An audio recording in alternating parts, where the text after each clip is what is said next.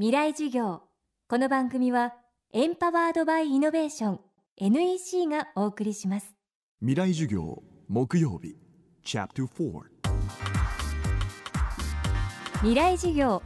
今週の講師は宮城大学教授事業構想学部副学部長の風見正三さん。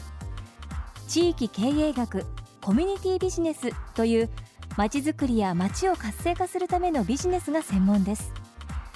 風見さんが宮城県東松島市で取り組むプロジェクト森の学校。これは森の中に学校を置き教育をきっかけに持続可能な産業も生み出そうという取り組みです。未来事業4時間目。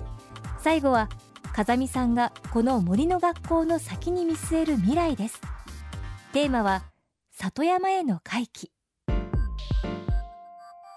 まあ、森の学校の話から今あのそれが田園都市の実現の一つだということと、まあ、ある意味では森の中では、まあ、森林として言っていいか分かりませんけどあのそれらをこうまとめる総称として今あの僕がよく話したような、まあ、エコビレッジなんですよね、まあ、非常に村的なスモールスケール顔の見える関係の中でこう環境と共生しながら暮らしする。それがエコビレッジのモデルなんですけどでもそれは実は原点はあの里山にあるんですよ。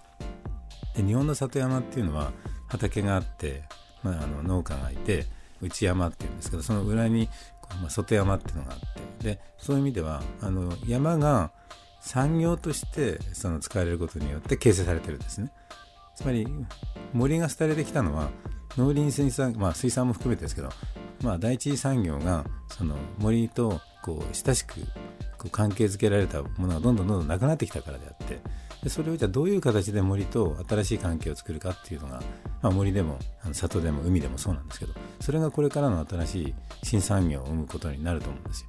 コミュニティビジネスの人からすれば地域のものをみんな地域で大事に使っていけばそれ自身は震災の時考えても分かりますようにエネルギーでも食料でも地元で作って地元で分かち合えば自立型で安心なんですよね本当は。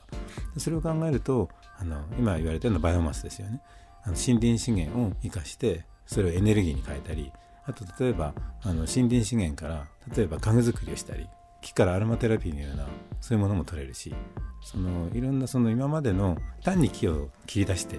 売るっていうんではなくてその付加価値をつけて売る。でそこに例えばログハウスあの産業を作って観光と一緒にやるとかそれはエコツーリズムにもなりますよねあの長期滞在型のみんなでログハウスを作りながらそこで村を作っていってもいいしまあ、ですから地域の資源を最大限に生かしてそれを産業化するっていうことが重要だと思うんですよ。ねそれができると先ほど言った田園都市もそのただ住宅地だけ作ってもしょうがないですよね。産業を作らないと。それがハワードが本当はやりたかったことなんですそれが一番できなかったことなんです。やっぱり雇用は街にある。暮らしはだけ外に出てすごい通勤時間が長い。そういうのがあのベッドタウンになってしまってあのベッドタウンっていうのもあのニュータウンっていう概念ありますよね。あれは実は間違った形でのあのガーデンシティの輸入版なんです。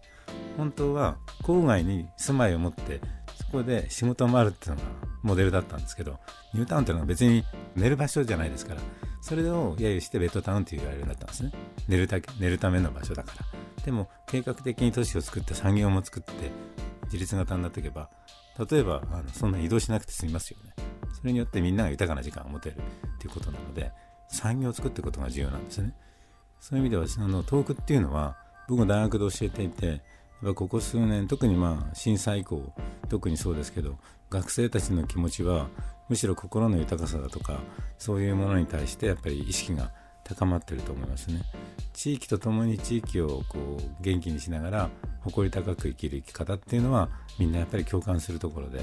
遠くの場合は特にもう遠くに戻ってきたいという方が多いんですよ。でやっぱり地元でその自然と共に暮らすそういう産業があれば皆さんそこに向かっていきたいっていうのはあると思います。それはやっぱり温故知新ってよく言われますけどこう古いものをしっかりと学んで新しいものを入れるそういうものを学ぶのが森の学校でもあるしそれが日本でやっぱり共有されていくってことは僕は望みますね。未来事業。今週は宮城大学教授で事業構想学部副学部長の風見正三さんの講義をお送りしました。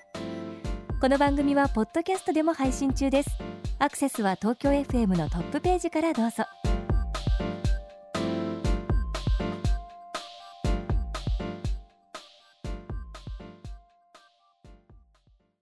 ほらもう落ち込まない。プレゼンに落ちたくらいで。次もあるって。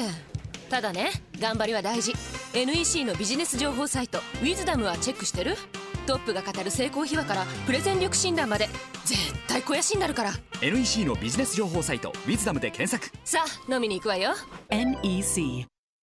未来事業。この番組はエンパワードバイイノベーション NEC がお送りしました